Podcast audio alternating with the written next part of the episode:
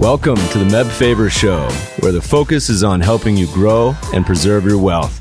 Join us as we discuss the craft of investing and uncover new and profitable ideas, all to help you grow wealthier and wiser. Better investing starts here. Meb Faber is the co founder and chief investment officer at Cambria Investment Management. Due to industry regulations, he will not discuss any of Cambria's funds on this podcast. All opinions expressed by podcast participants are solely their own opinions and do not reflect the opinion of Cambria Investment Management or its affiliates. For more information, visit CambriaInvestments.com. Welcome, podcast listeners. Today we welcome a very special guest. He's the Your Money columnist for the New York Times, author of the book The Opposite of Spoiled, which is his guide to teaching kids about money. Before writing at the Times, he wrote the Green Thumb personal finance column for the Wall Street Journal, and his first book, which he co-authored about taking time off from college, was a New York Times bestseller. Welcome, Ron Lieber, to the show. It's great to be here. Thanks for having me. I, I want to give you a little bit of a compliment. My wife, we actually just had a child, but for the last couple years, she has like dog eared your book and said, Meb, you have got to get Ron on the podcast. So, so we're stoked to have you here today. A lot of we want to talk about. So let's dive right in. Wait, wait, wait, wait, um, wait. I got something I want to ask you. So she was one of those special students who actually read the book before she had a kid. Oh yeah, yeah. Well, so you got to remember, I'm, you know, I'm an investing guy. I'm a finance guy. I bring all these books home. 99% she has zero interest in like quantitative investing books. She saw this one and it was like, oh man, you know, this was actually really good. So, and then, then there was one other kind of in this kind of the, the philosophy of money and happiness genre was another book called Happy Money um, that we had on the podcast a few months ago. So these two were hers. So uh, kudos to you. But yeah, she she she loved it. Excellent. When I go out and speak, my the, my favorite people to see are uh, either the people with bul- bulging bellies or or the people who actually show up with tiny newborn infants in arms. I just no, nothing warms my heart more than people who are getting started early. Well, I have one question from her. We'll ask later, but otherwise we'll jump right in. So this book is it's mainly you know, written to parents about how to discuss money with their children, given all the set of challenges we face in the modern age. Why don't we start with, with what was the motivation for writing this book? Was it the birth of your first daughter or, or was something going on in the world, journalism? What, what, what brought you to, uh, put pen to paper here? Sure. I mean, I think there are at least three things, right? There was something that happened in the moment uh, when my daughter asked me, you know, sort of a complicated question about money at a younger age than I expected. There was something that happened that was happening at my job um, where I was writing about things um, that were disturbing to me. But then there was also, you know, sort of a, a, a 20 year stretch of time going back to, you know, my middle teen years that I think had had an impact on me too. So, I mean, let me march through all of those. I mean, the, the, the acute question that came up um, was from my daughter, who was three at the time, who piped up one day from her car seat, just literally out of nowhere, uh, apropos of absolutely nothing. She says, "Dad, why don't, Daddy, why why don't we have a summer house?" right? So, I, I, you know, I, we had not been talking about buying a summer house. We weren't even sure how that phrase had entered her vocabulary exactly. Um, but it was obvious to me in that moment that she was super confused, but also had a lot figured out, right? She knew that there were people who had more stuff than we did. Maybe that meant that they had more money than we did. She knew that there were people who were making different choices than we were. And she wanted to figure out why that was, right? And I didn't have a great answer for her. You know, there I am, like playing Dr. Money uh, in the newspaper in front of hundreds of thousands of readers each weekend. And, and I was just stumped by this three year old, right? So that wasn't very good. So, I, you know, take that and pair it with what I'd been doing sporadically in the newspaper for years, which was writing a lot about people who had made bad choices about how much money to borrow borrow to go to college. Uh, and I was sort of dumbfounded at how we had arrived at a point in the United States where we present these tuition bills to teenagers who often have very little experience, um, you know, in money and we ask them uh, to make a decision at 17 or 18 or 19 about how much they're going to borrow, right? Um, you know, it, with any luck, maybe some of them have made purchase decisions about, you know, phones or bicycles for a couple hundred dollars before, but not a five or a six figure decision that involves, a, you know, tens of thousand dollars of debt. So, I mean, no wonder we ended up in a bad situation with student loan debt in the country. I mean, what, what did we expect was going to happen? And then I thought about the situation that I had been in as a teenager, and uh, you know, my, my parents' finances took a took a turn for the worse. Uh, you know, I ended up going uh, on scholarship and you know, middle school and high school at the private school that I attended, and my mom sort of gave me a front row seat for the financial aid application process, and I, you know, I, I learned a lot from that experience, and you know, was lucky enough to have made you know reasonable choices, albeit at a time 25 years ago when the numbers were not so large. So I took all that together and I thought, wait a second, we're not having the right kinds of conversations with our kids about this stuff. And I thought about it some more and, you know, realized that, you know, financial literacy was sort of a boring term that turned people off. And, and what I realized, like more than anything, was that the way to get people talking about this stuff was to remind them that every single conversation about money, uh, whether it's with your spouse, if you have one, or your friends, uh, or your kids as you're teaching them, every single one of those conversations is also a conversation about values, right? Saving is about modesty, uh, saving is about, you know, patience and perseverance and, and the spending decisions that you make.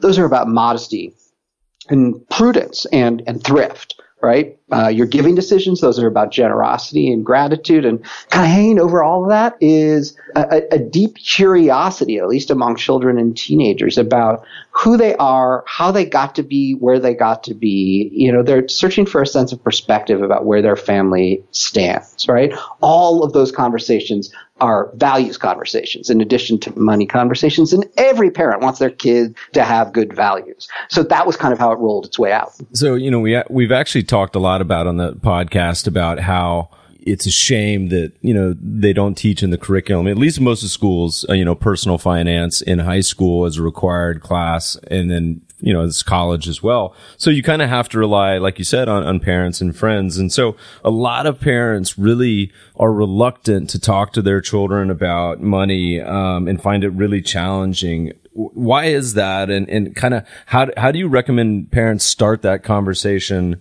uh, despite the, the difficulties? Yeah. So, you know, about the, the classroom learning. Um, I have kind of extremely mixed feelings about that, and much depends on kind of where you're coming from.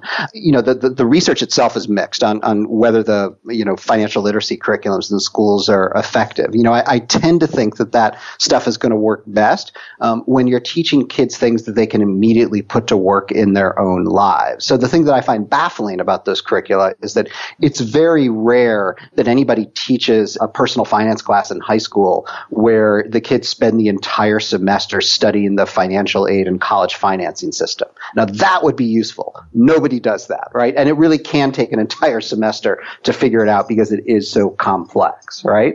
Um, and then, you know, because I think that all of these money conversations are also conversations about values, I, I, I personally don't want to outsource those to, you know, some middle school or high school teacher. I want to be doing the values education for my kid. Um, but I'm also, you know, aware of the fact that many, if maybe most families just don't have these conversations or can't. So I'm also grateful that some schools at least are, are, are giving it a shot. Um, you know, which segs right into your question, right? So like, why doesn't this happen in the first place? Well, for all sorts of reasons, right? A, a lot of it comes back to shame though.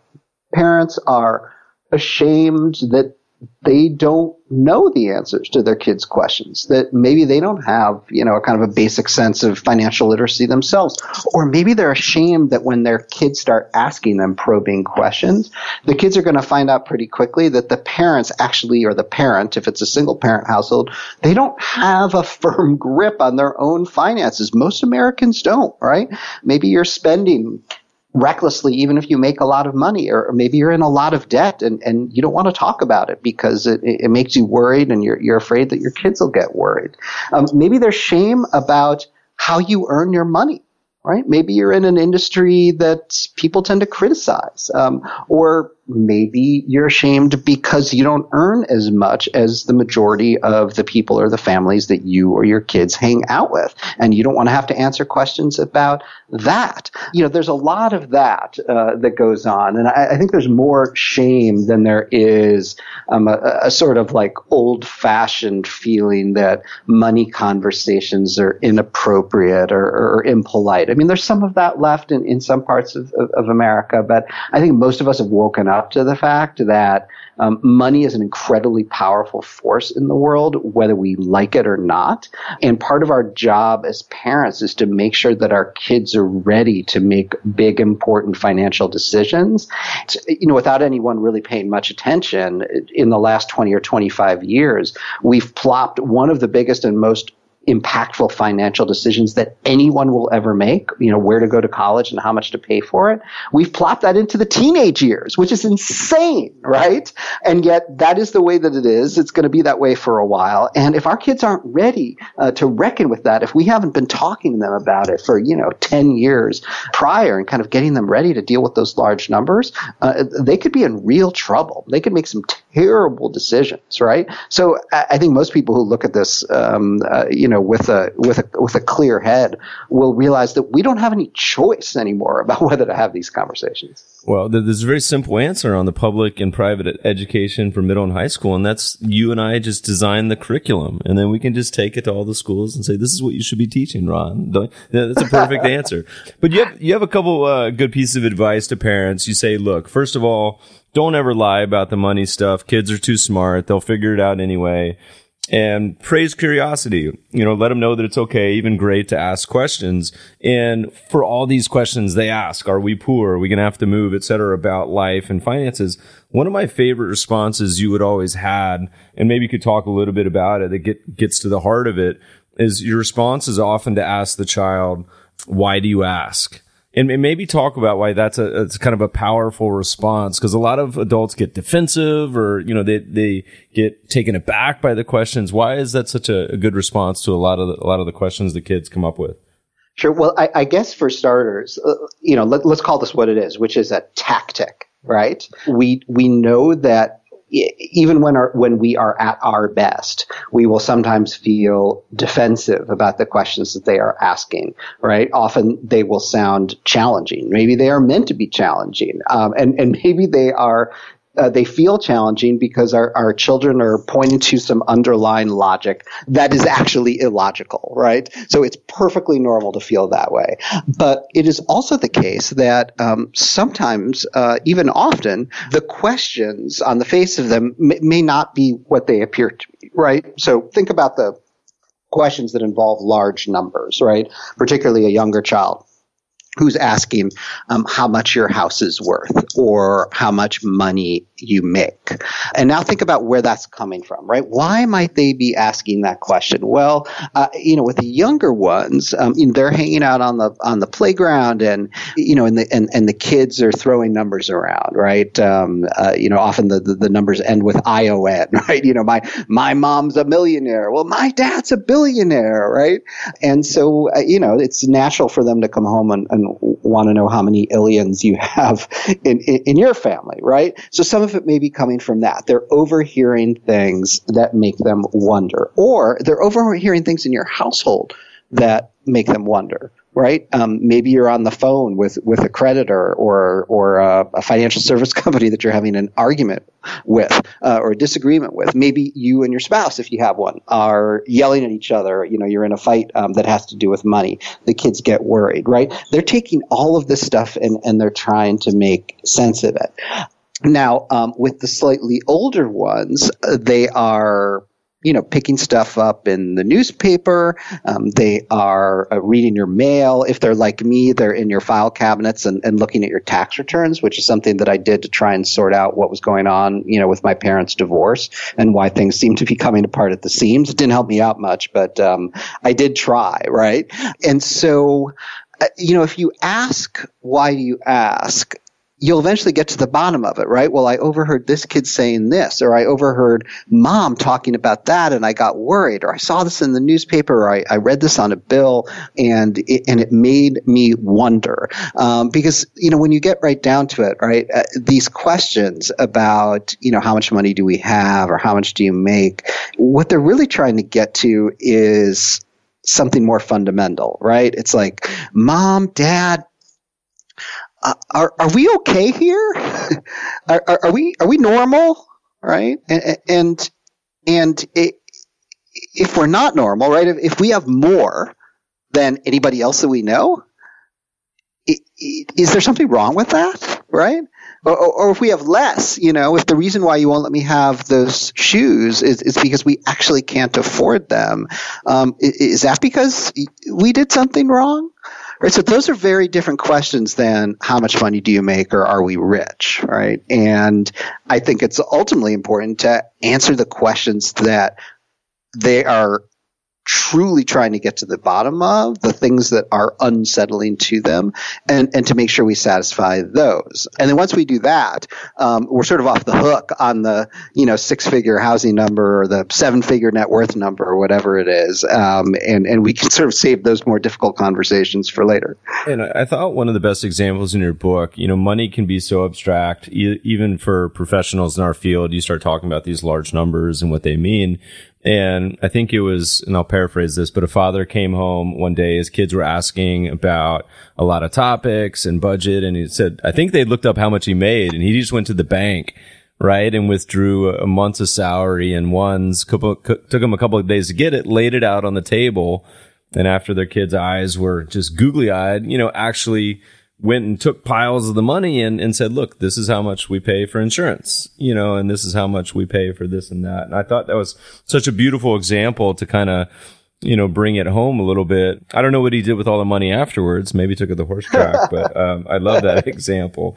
Well, let's segue a little bit. You know, there's lot, so much I want to cover. You know, the, the, the title of the book, when you talk about spoiled, you know, the, the derivative used was, was, it was the, originally the word was referring to meat and there's no real antonym to spoiled. You know, I think you said the, the best was fresh and it w- would sound funny to go around talking about your, your really fresh kids, but you said spoiled kids tend to have four things in common do you remember? Do you remember what those four are? Could you talk just real briefly about kind of the overview of what you know what these traits are, and then we can kind of get into some specifics on on how to uh, avoid that and cultivate the the, the non spoiled nature. Sure. Yeah. I mean, the you know the the way I got there in the first place was that you know the the point at which I seized on this this values question, I, I tr- was trying to figure out for myself. All right, well, what what what are what are the things that parents, I guess, worry about in the first place? Like, what are the opposite of good values? And, you know, when I started to ask people, well, you know, what's the, what's the, like, the worst word that somebody could use to describe your kid that would make you feel like you had flunked? As a parent, you know, the word spoiled came up more than any other word. I tried to figure out, you know, but before I figured out what the opposite of spoiled was, I had to figure out what spoiled actually meant. Like, why is it you know, why does that make the hair rise up on people's arms? What what is it that um, is there like a clinical definition of it? And it turns out that there is one. There, there's this guy um, based in Illinois. He's mostly retired now, but he used to travel around the country doing continuing education um, seminars for uh, school psychologists and other clinical psychologists. And he developed um, his own uh, kind of definition of it that had four parts that I felt like you know was the best one that I found. And the thing that's cool about it is that it has almost nothing to do with money. You do not have to be rich to spoil your child. It, can help some, but it's it, it's not necessary, right? So this is this is how he put it, right? Like number one, spoiled kids um, do not have any rules at all, right? Spoiled kids. Number two, if there are any rules for the way in which they're supposed to, you know, behave and conduct themselves, they are generally not enforced. So, you know, there are no consequences for breaking the rules such as they exist. Um, then the third part of the rule is that, you know, spoiled kids are also children for whom the path in front of them is all, always laid smooth, right? So there are no bumps in this road. And if you fall down, if you screw up, if you break the rules, if you fail, there's always going to be somebody there to kind of pick you up and brush you off, um, so that you do not have to, uh, you know, suffer any consequences. And it's only in the fourth part of the definition where you start to get into, you know, things that involve money. Spoiled kids are also kids um, who express no gratitude. Um, they think that they have it coming. They have, uh, you know, an above average amount of material possessions, and they get to do an above average amount of things. And in both those instances, they just expect that that is the way that it is. Um, they don't have any context or perspective on how lucky they are to get to have and do what they do get to have and do. And so, obviously, with that last one, you know, it's it's it's it's easier to spoil a child, you know, if you have a lot of money. But, uh, you know, I also heard from people in situations where you know families were divorced or the parents had lost their job and you know and and often um, parents and other family members and family friends who feel um, badly or guilty in that context will lavish whatever remaining resources there are on the kids so that the kids are somehow insulated from the you know stress that the family is under. So uh, you know even if the family is under financial constraints it, it may be that the parents uh, overcompensate by trying to do nice things for the kids. And uh, you know if the kids have no appreciation for that or aren't taught to appreciate it they too can become spoiled really interesting takeaway on that, by the way, listeners, again, is that the majority and a lot of these don't relate necessarily directly to money. So a lot of these can be cultivated regardless of whether you're a super wealthy family or not. And one of the ones you talked about, which is, which is kind of a good segue in the book is, is also uh, a lot of spoiled kids tend to have few chores and, and kind of responsibilities there. And so I, there's, there's kind of a, tangential topic, which is both chores and allowances. And I thought it'd be fun to chat about that real quick because you give some good guidance on allowance. But what's your overall take? When do you start it? Do you do it? How much? All that good stuff. Yeah, so you know it's absolutely the case that um, one of the primary rules uh, in a household and a family that doesn't want to raise spoiled children is that the kids have responsibilities for the maintenance and functioning of the household. And what we're talking about here are not just like self care. You know, I'm going to pay you ten bucks a month in exchange. You're going to you know make your bed uh, and brush your teeth and get your homework done. No, um, you know the chore should have um, something or, or everything even to do um, with things that the entire family needs right? So that's you know kitchen work of all kinds. It's it's cleaning. It's it's any any number any number of things that uh, you know impact the the functioning of the household. So the question that often comes up first is the question of whether kids should be compensated for doing their chores.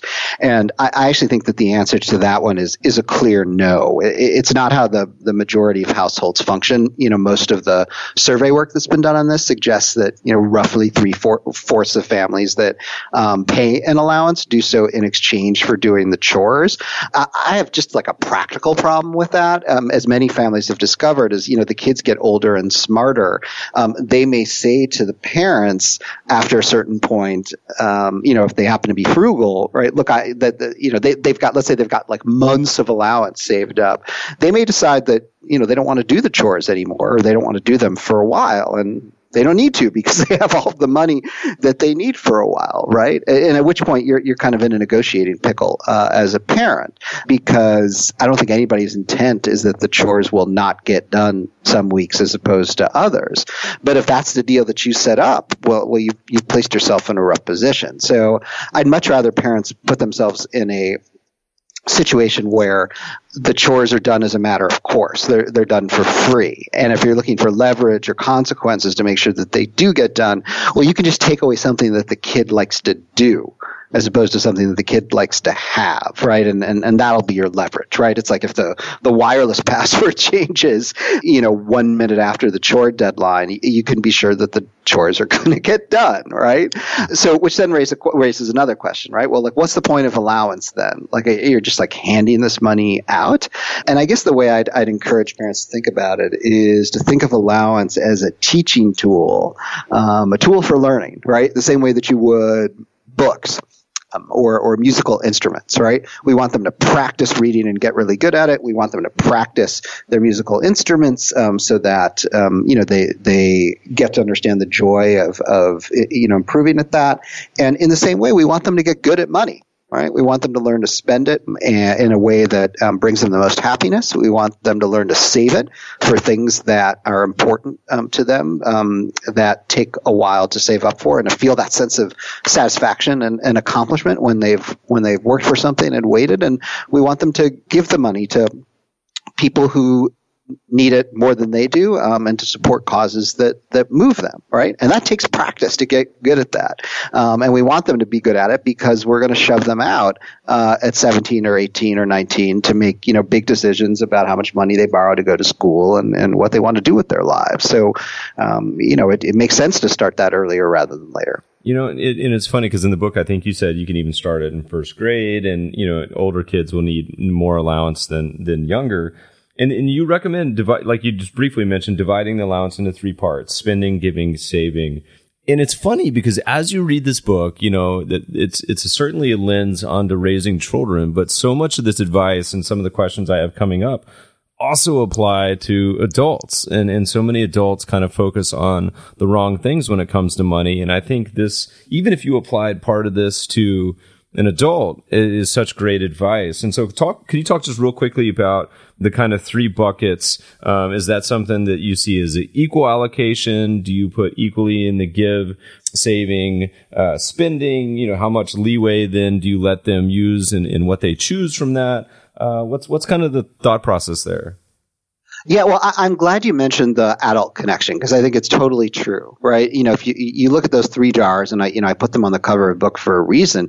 Um, if you think about it, right, that is kind of how healthy grown-ups think of it, right? If you are a, you know, financially well-behaved middle or upper middle class or upper class um, person who you know who's able to uh, afford to save that's about how you do it, right? And the ratios are roughly, I mean, we all sort of know what we're supposed to be doing, right? Uh, you know, we, we put away, you know, 15% or so for retirement. We put away another, you know, maybe 5% uh, for college savings, uh, you know, or a down payment or other, you know, more medium term goals, you know, depending on which God we believe in. You know, maybe we tithe 10% or, or, you know, maybe we give away a little bit less or a little bit more, and all the rest of it kind of goes towards spending. We may not think of it that way. Um, but that is in fact what we were doing with our mental accounting, right? So, you know, the allowance in the three jars, that's just a junior version of that. Now, kids allocations will be different. Uh, you know, I don't have any particular prescription for what makes the most sense. I think much is going to depend, particularly as your kids get towards their teenage years, about like what you're asking them to use the allowance for.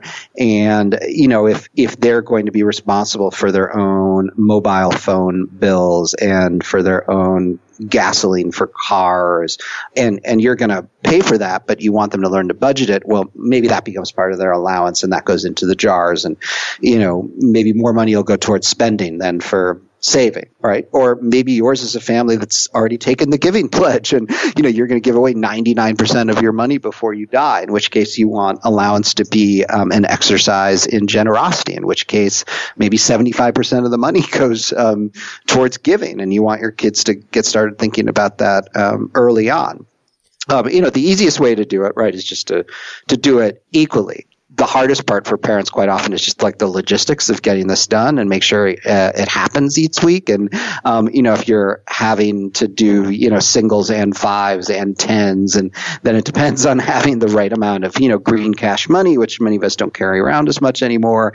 Um, so, you know, I would default towards like kind of what's easiest and what, you know, makes the most sense um, when you compare it to the kind of values you're trying to teach you know, and it's, it's, as we talk about this, I have so many flashbacks from childhood. I mean, I remember my grandmother, we had this like, um, those big water cooler bottles that we, we would put change in and um, as a means of kind of saving. And after uh, you know, number of months or a year or whatever, would take it to the to the bank to get redeemed for cash. And I was always astonished about how much money it, it was because it only looked about fifteen dollars, ended up being like a hundred or two hundred dollars. Now Granted, grandma was probably dumping her change person there every day, but, um, but, but thinking about, you know, guidelines for the, the giving and, and, and saving and spending, it just reminded me of another thing. I, we had a similar situation growing up where my dad was like, look, if you save this money, you can spend it on whatever you want. And when he finally got around to it, he's like, all right, Meb, what do you want to spend it on? I said, I want to buy a butterfly knife. And he's like, what are you talking about? you know, I said, well, I can buy anything I wanted. And so he ended up, or I think it's either that and like a Chinese star. So much, much to my neighbor's chagrin, me throwing Chinese stars in the background. But are there any guidelines you have? You know, is, is it, um, you know, is it just kind of common sense where you kind of say, Hey, we're going to give to charities we, that you really support or like, are, is there any general suggestions you have here? So a, a couple things there. Um, I, you know, you'd asked before about um, whether money can migrate from uh, one jar to the other. Um, I, you know, you can set whatever rules you want about that, and and many parents are thrilled when you know something really bad happens in the world. Um, sometimes kids will want to take all of their spend money and all of their save money and you know dump it in the give jar and you know give it all away to help the victims of you know whatever tragedy has occurred. I, I don't think anyone would want to get in the way of their kids doing something like that. And you know, if your kid is not a big spender, um, eh, you know, and wants to, you know, uh, transfer some of their spend money to you know the save jar because they're insistent upon getting the latest iphone by all means allow them to do that if they want to deny themselves you know more everyday expenses but then that that gets to you know the question that you know occurred to you uh, when your dad seemed to change the rules. Um, which is that um, every family, uh, whether they realize it or not, has a banned item list right? Your dad didn't realize it until um, he began to understand just exactly what it was that you had uh, your eye on. And now I, I, try to stay out of the business of what ought to be on the banned item list, but I mean we've definitely been been tested over the years. Um, you know, my daughter is 11 now, and she decided about a year and a half ago that she really wanted an ombre. Um, do you guys know what an ombre is? No. Yeah, I didn't know what it was either. I think I'm saying it right. Um, it, it, it's basically uh, you may see you know there's a lot of like teenage girls walking around right now with like half of their hair their normal color and then like the bottom half mm-hmm. um, some completely whacked out color. Well, well, she wanted half of her hair. It was actually a little bit less than half. She wanted it to be purple, and so you know my wife and I had to, had to, talk about this. Right? We definitely were not going to pay for it. Uh, you know, and we have a lot of conversations around allowance that has to do with with like, okay, the difference between a want and a need, right? And, you know, we supply her with the things that she needs and allowance her for the things that she wants. Although, uh, you know, during the holidays and at her birthday, you know, we'll, we'll buy her presents too, right? But as a general rule, you know, we want her paying for her wants, uh, out of allowance.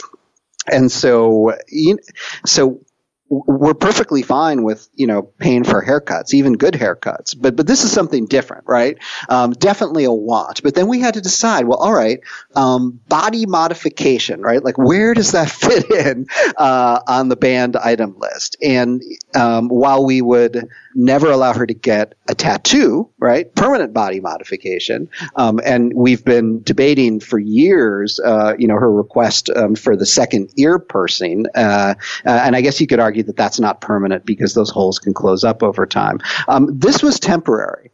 And we ultimately decided that um, if she was really willing to to pay for it, that that, that, that was not going to go on the banned item list. But um, we made it clear to her that you know we didn't want her you know, sort of screwing her hair up with some kind of, you know, Kool-Aid dye job, right? So she was going to need to get it done at the place where she normally gets her hair cut. And because we live in New York City and stuff is expensive, that was going to cost $160. But she was determined to do it and, and she did.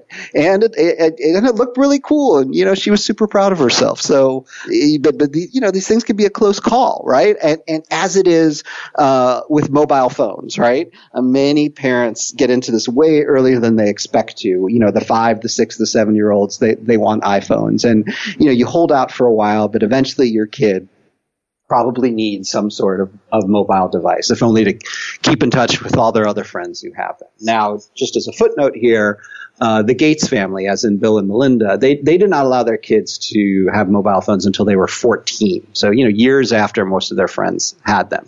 Um, so, you know, there is a, a prominent case for holding out here. But, you know, when your kid gets their first phone, uh, most of them are, are going to want an iPhone, and you're going to have to decide. Well, you know, is that a want or a need, or is a phone that that that is that advanced and expensive something that belongs on the banned item list permanently? Right? Like, uh, you know, just that middle school kids and maybe even high school kids are not responsible enough uh, to own an iPhone. And, you know, that's a judgment call that you're going to have to make.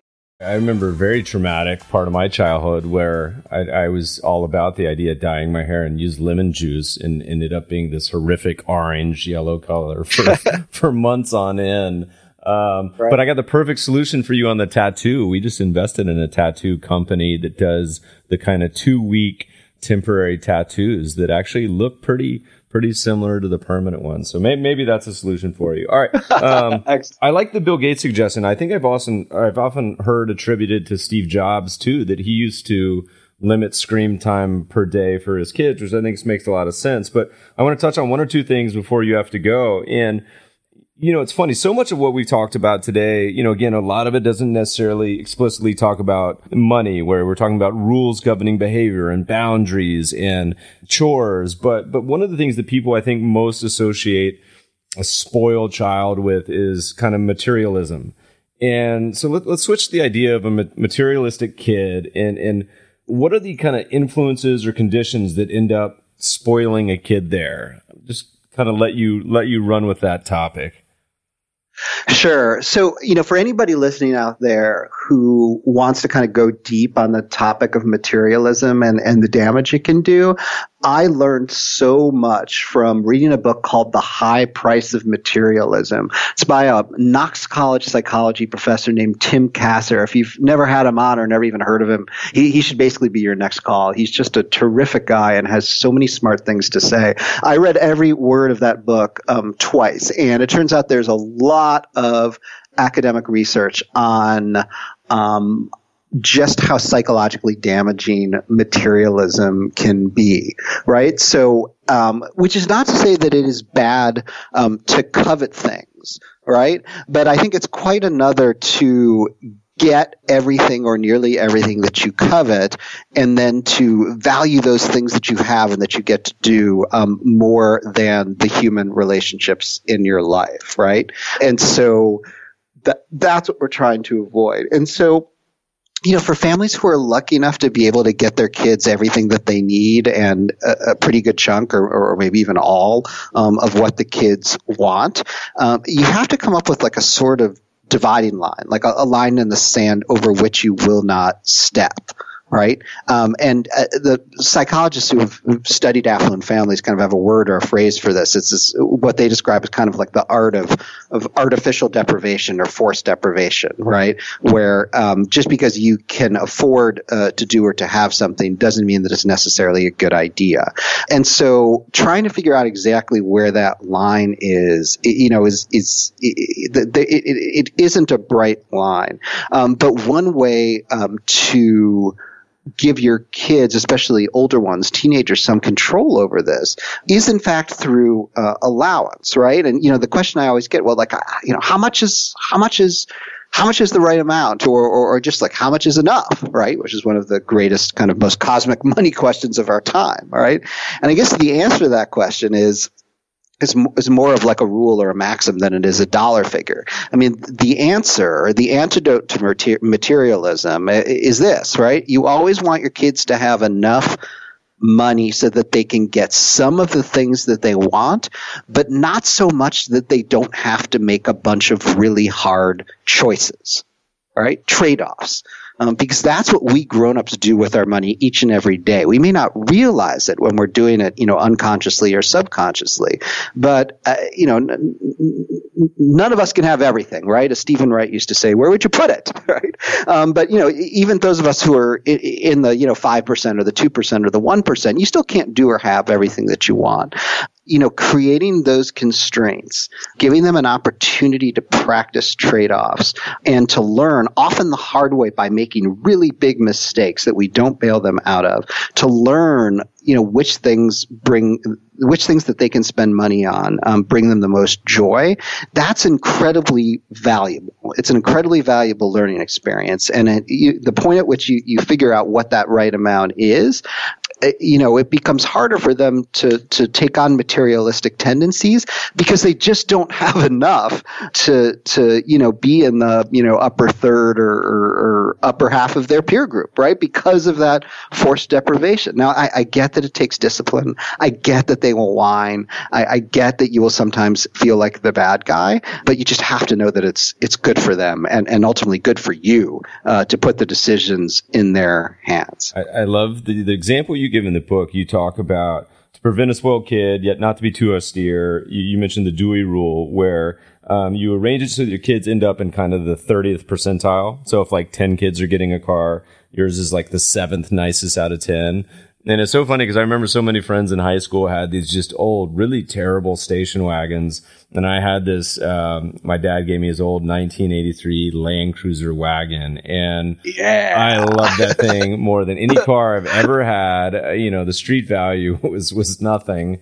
I think I ended uh, up donated it eventually when the engine went kaput. But I also spent a lot of nights on the side of the road learning about mechanics because it broke down all the time. but but love that car more than anything in the world. And I think that's a great example.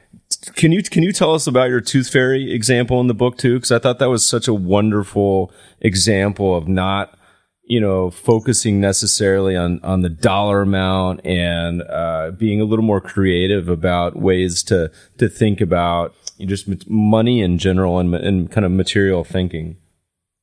Parents who have who are you know parents for the first time, you know, will get to the point often quite unexpectedly, uh, as my wife and I did, uh, you know, when our, our daughter l- lost her first tooth and we just had not contemplated what our formula was for, you know, tooth fairy compensation at that point. We were sort of scrambling. I, I remember posting on Facebook and just, you know, a cascade of dozens and dozens of nutty responses, you know, um, eh, some of which I, I, I, put in the book.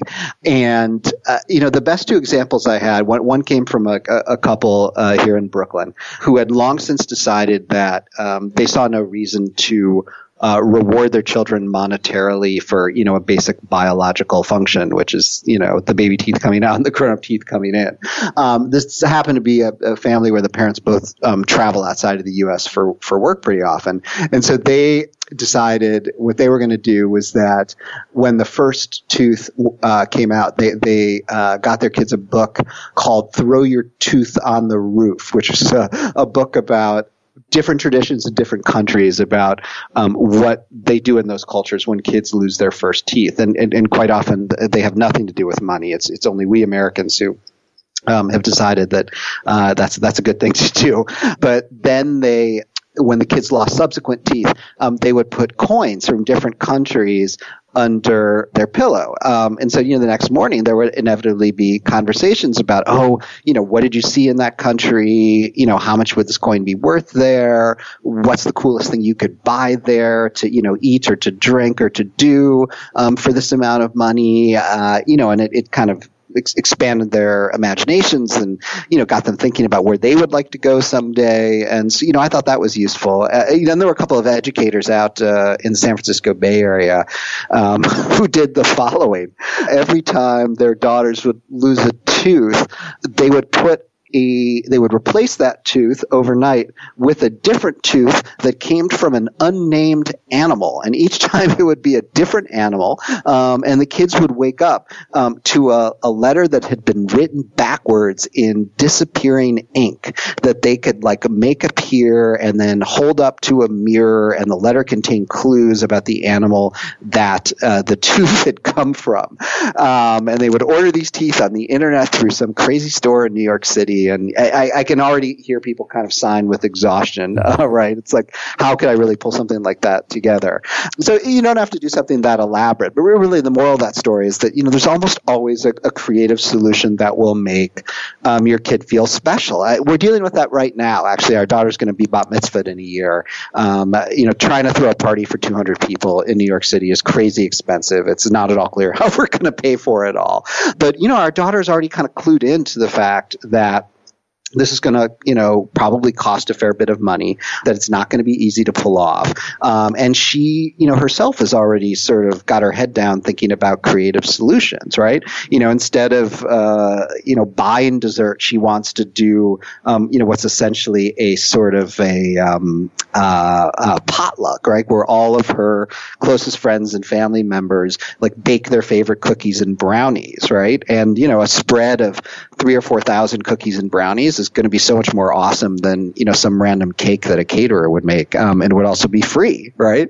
Um, so you know we feel like we've already got her thinking in that way, and so you know the, there are solutions like that for birthday parties. There are solutions like that for vacations. There are you know there are all sorts of solutions like that, and kids can help come up with them. I went to a bar mitzvah here in Los Angeles about a year or two ago. That's probably the the best party I've been to in you know many years. That versus someone like the top clubs and around the world. I, I am never seen anything quite like it. And, uh, anyway, yeah, it's, it's, it's kind of bananas. You, you actually bring up a good point a little bit talking about, you know, materialism and things, you know, versus, um, what you call in the book, the fun ratio, where, you know, so many people think about materialistic objects, cars, houses, uh, you know, jewelry, whatever it may be, things they want. But in reality, it's it's often the experiences that make us much happier and long lasting memories and looking forward to it and all those sort of things. Tell us a little bit about the, uh, the fun ratio and, and how that's a good gauge to think about, you know, kids and, and thinking about things, things to spend money on. Sure. This came from a family in Ohio and, uh, you know, the, the, the mother had, had come up with it both as a sort of math exercise, but also as a way to get kids thinking about how they wanted to use their their save money and their spend money and she just asked them to think about like what are the hours of fun that you are going to get out of, you know, this thing that you want to buy? You know, it's one thing if it's like dozens or hundreds of hours of fun, you know, per dollar spent, which is, you know, often the case with like a deck of cards. But, you know, for some, uh, you know, random toy or, uh, you know, it's like, um, you think about the things that, that show up on, on, the radar, uh, you know, there are different ones each year, but just, you know, think about the, the hoverboards of yesteryear of 17 months ago or whenever that was, right? Um, I, you know, I think a lot of kids use those for hours, um, but not dozens of hours. And then they broke or then they hurt, hurt themselves or then they burst into flame, um, or all the warnings came out about the, you know, the flammability of the batteries. And I, I think the hours of fun per dollar spent on those, I, I, think the fun ratio on that was like really poor. And, um, so, you know, it can be hard to kind of compare that to the hours of fun that you get by spending money on an experience, right? Because the memories of those are, are often long lasting in different ways. But I think it's important to you know encourage kids to you know th- think about these things as, as an investment in in good times and, and good memories and, and not just being about um, what will happen to you in the moment we gave one of my friends in north carolina a child for his birthday a wet banana or slip and slide, which is like a, the, one of the oldest school oh. gifts. It only costs about 10 bucks, but said it's been their uh-huh. favorite gift of the summer in, in, in, uh, in humid, hot North Carolina. So, um, but that, that's a good example, remembering back to, to childhood. Um, I have a question that, that you didn't really talk about. Well, you talked briefly about in the book, but I, I kind of am curious about. You talk about an exchange between Jon Stewart and Chris Rock where they're talking about their kids and how much better they they've had it than they did. And at one point, Chris Rock's like, I don't, I don't even recognize these children. He's like, I want to send my children to Camp Kickass in Harlem and and you know get to see you know to, to let them experience hardship. And it actually reminds me of there's this great speech that uh, Judge uh, Supreme Court Roberts did at a uh, graduation ceremony. I mean, it was actually a ninth grade graduation ceremony, which is also a little crazy. But I'm gonna read. A, I'm gonna read like two lines from it, and then we can kind of talk about this because I don't. I don't know that I have a great answer for this. But um, Robert says, Now, the commencement speakers will typically also wish you good luck and extend good wishes to you. I will not do that, and I'll tell you why. From time to time in the years to come, I hope you'll be treated unfairly so that you'll come to know the value of justice. I hope that you will suffer betrayal uh, because that will teach you the importance of loyalty. Sorry to say, but I, I hope you'll be lonely from time to time so you don't take friends for granted. I wish you bad luck again from time to time so be conscious of the role of chance in life. And it goes on. It's a really beautiful paragraph. And one of the things I was trying to think about is kind of how do you cultivate so many of these podcasts that I listen to and we talk about, and you, they'll often ask guests, you know, what would you do differently? And they'll say, I wouldn't do anything differently because it was the hardships that really made me who I am. And so for so many children of privilege that kind of, you know, grow up in a, in a wealthy country and in many cases, the top wealth of that country, how do you cultivate that, those experiences to, to develop a child that kind of has that hunger and that drive? Is that, is this something you think about or is it, do you have any good insights there or thoughts? I, I do, and uh, I mean, here's here's one way to think about it. I, I you know, I, I, mean, I talked about this in the book as a sometimes like a you know sort of like deliberate down um, grading of of you know lifestyle or, or circumstance, and I get that it's you know just not reasonable to expect that that parents will do that, you know, when it comes to their kids, like education, say.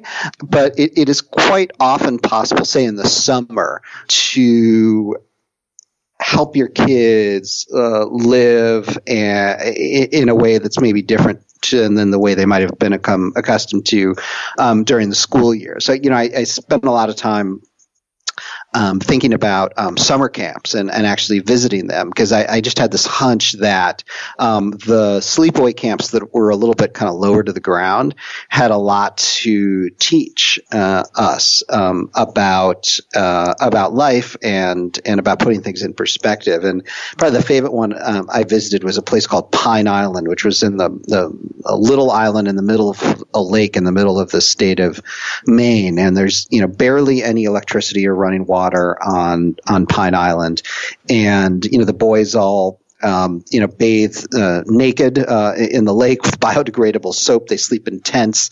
Uh, the bathroom there is like an elevated perch. I hesitate to even call it an outhouse, but you know, the boys kind of sit up there, you know, in a bathroom with no partitions. It's the, the largest biodeg- biodegradable kind of um, collective toilet I've, I've ever seen. And, uh, you know, when I sat down with the camp director to ask him w- what exactly it was that he was trying to figure out uh, there, trying to accomplish, he said, well, he said, think about this way. He said, you know, a bunch of my kids here, you know, come every year from New Canaan, Connecticut, right? So, you know, if you don't know what New Canaan is, I, you know, it's a stand-in for Palo Alto or Scarsdale or Beverly Hills or Highland Park, Illinois, or, you know, name your favorite upper middle class suburb, right? And he said the problem with New Canaan is nobody needs you in New Canaan. Um, but he said here uh, on the island, he said, you know, there's only 90 of us. We've, you know, got no electricity, not much running water. You know, the happiness that cr- we create, the joy that we share, the fun that we have is generated by the boys who are here. And for that, every single person is needed right? And if you go to a camp like that, if you can somehow have that kind of experience, I think you come to the conclusion that, you know, all the stuff that you may be lucky enough to be surrounded with during the school year, whether it's, you know, a, a nice home that you're lucky enough to live in or, or a, you know, school or school system that, you know, has a, above average amounts of resources, all that stuff is great. Um, but it may not be necessary, right? What's actually necessary is, you know, the, those things that, the Justice Roberts were talking about. It's loyalty and, and, and friendship and, and kindness and teamwork and togetherness, right?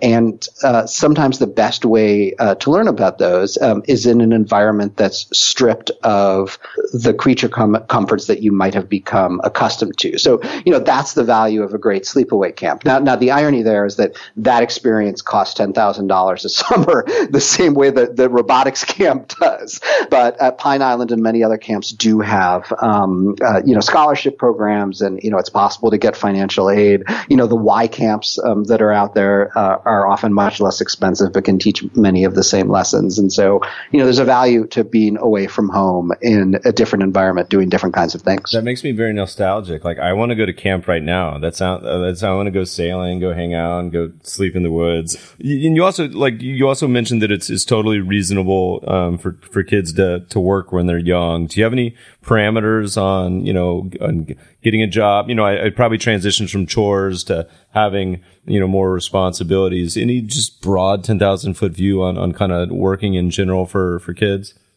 Oh, sure. I mean, just because we're not going to pay our kids for their regular chores does not mean that they should not learn what it's like to earn a wage and, and work for somebody else, you know, preferably someone who isn't a, a, blood relative, somebody who will, you know, kick their ass around a little bit and, and, and fire them if they don't do what they're supposed to do. That, that, those are good lessons to learn.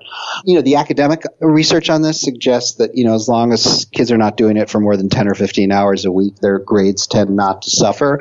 Some kids will want to do it much more than that. You know, the entrepreneurial sort, and at which point parents wonder, well, gosh, um, this might be getting in the way of their extracurricular activities, even if it's not getting in the way of their grades. And, you know, you shouldn't let it get in the way of their schoolwork, obviously. But parents worry about substituting entrepreneurial activity for some other extracurricular activity that might be quote unquote worth more when it comes time to apply for colleges. I would encourage people not um, to worry about that. Colleges are looking for kids with you know commitment and passion um, and who are doing things that are um, unique, things that they can talk about intelligently that will make them um, interesting peers in the dorm room or in the classroom. Um, you know, I heard so much of this when I was reporting the opposite of spoiled that I actually went and talked to a bunch of uh, college admissions officers about this, and, and, the basic response was this: you know, we are so sick of these over-programmed kids who all look the same, and if there are kids who are out there who have worked for money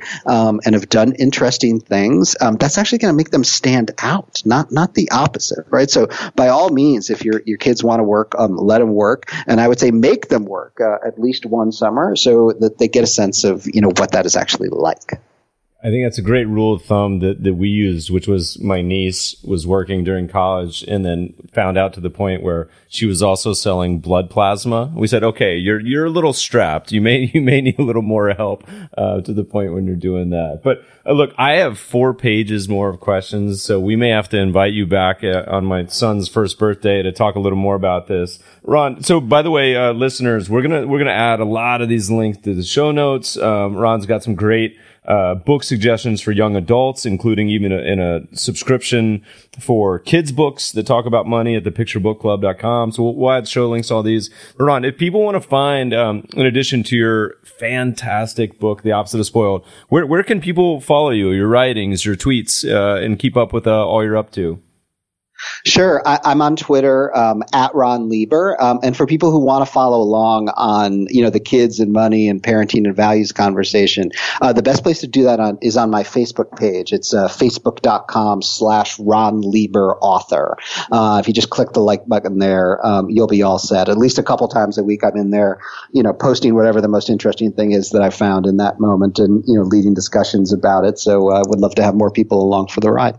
Awesome. Um, again, thanks so much, Ron. Listeners, thanks for taking the time to listen today. We always welcome feedback and questions for the mailbag at feedback at the mebfabershow.com. As a reminder, you can always find the show notes, other episodes at mebfaber.com forward slash podcasts. Subscribe to the show on iTunes. And if you're enjoying the podcast, please leave a review. Thanks for listening, friends, and good investing.